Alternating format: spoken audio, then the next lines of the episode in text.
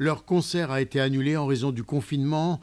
Qu'à cela ne tienne, les élèves enregistrent du Mendelssohn sur leur téléphone. Un enseignant et chef d'orchestre du lycée Thelma Yelling de Givatheim a pris l'initiative d'utiliser la technologie pour préserver une partie de l'événement annulé. Yishai Steckler, un chef d'orchestre qui a lui-même été élève dans cet établissement, a demandé à tous les membres de la chorale et de l'orchestre de s'enregistrer en train de chanter et de jouer leur partition du concert Psaume 42 de Félix Mendelssohn. À vous de juger. C'est le résultat de l'enregistrement d'une centaine d'enfants fantastiques et d'une centaine de smartphones, a déclaré sur Facebook cet enseignant. Écoutons.